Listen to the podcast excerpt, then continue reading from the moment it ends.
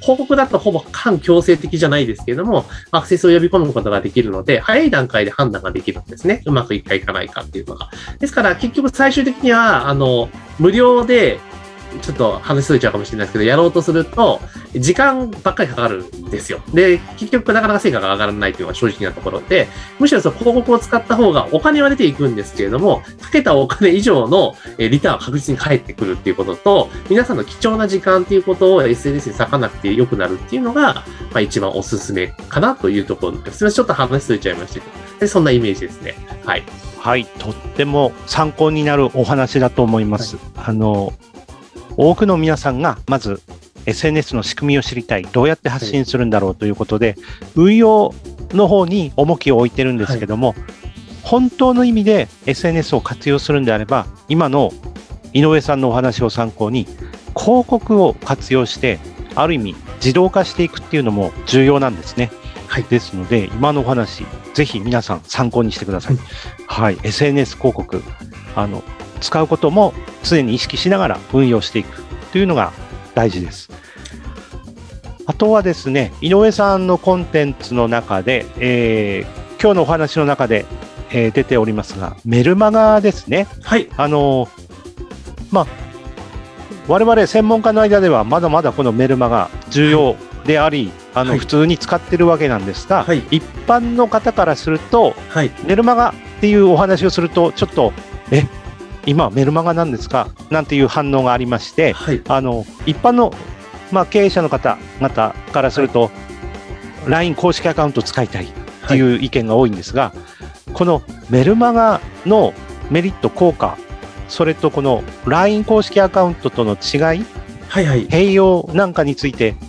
解説をお願いしたいんですけれども。はい、はい、ありがとうございます。あの、よくメルマガはオワコンだぞって言って思ってる方がいらっしゃる方結構多いと思うんですけど、実は全然そんなことなくて、あの、むしろ、あの、メルマガの方が全然売り上げは上がります。これはもう断じて言い切れます。あの、LINE とかに比べると上がるんですね。で、あの、じゃあよく引き合いに出てくるのが LINE とメールマガチンっていう中でいくと、まあ、ここから、今から大体3年ぐらい前に、まあ、Facebook メッセンジャーだったりとか、えー、LINE とか、要はメッセンジアプリが結構主流になってきて、でそこに、あの、着目して情報発信を、まあ、そういったものに移行するっていう人は結構増えてきたわけなんですね。で、じゃあ皆さん結構その、例えば LINE 公式アカウントがいいぞって話になった時に、あの、LINE は何でがいいかっていうと、100%届くからいいんですっていうことをよく言うんですね。おっしゃるんですよ。で、メルマガは確かに、あの、今ってその、迷惑メールになってしまうリスクもありますし、あなあって受信等に届かなくなるってことも結構あったりはするんですけれども、ただ、LINE って、あくまでも、あの、個人間のコミュニケーションツールなんですよ、大前提として。ですから、一方的にこう、メールマガジンのような体で、えー、情報を届けるメディアではないわけなんですよね。ですから、あの、メールマガと同じ感覚で受ければ当然ブロックされますし、あとは、あの、なんていうかな、えっと、LINE 自体って、あの、皆さん結構メールマガ代わりに使われてる方結構多いんですけど、あの、自分が送った文章チェックしてないんですよ。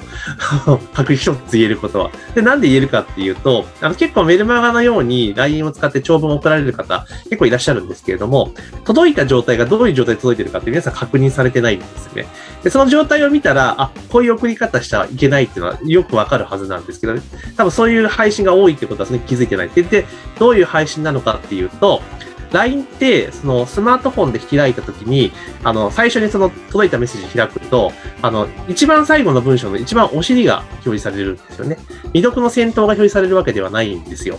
で、これ未読の先頭が表示されていたらちょっとわかりにくいところかもしれないですけど、あの、頭の部分から表示されてたらみんな読んでくれるんですけど、LINE の使用上、え、最後の部分のところしか表示されないんですね。ですから、送られてきた文章を読もうとすると、最初に戻らなきゃいけないって作業が出てくるので、実は、あの、よっぽど自分がなんか、この人から学びたいとか、あと芸能人とか、そういう著名人の方以外の LINE だったら、わざわざそこまで遡って読むことって普通しないんですよね。だから、あんまり送る意味が実は全然なかったりとかして、あともう一個、え、100%届くって言って届いてるんですけれども、意外に開封してるかどうかって重要な問題があって、開封してないんですよ。結構。で、以前は、あの、始まった頃は LINE でそうやって送ってること人自体が少なかったので、あの、開封率高かったんですけど、今、言うで高くないんですよ、そんなに。はい。あの、もちろんメルマガより高いっちゃ高いですけれども、でも結局は、その、送り届けても、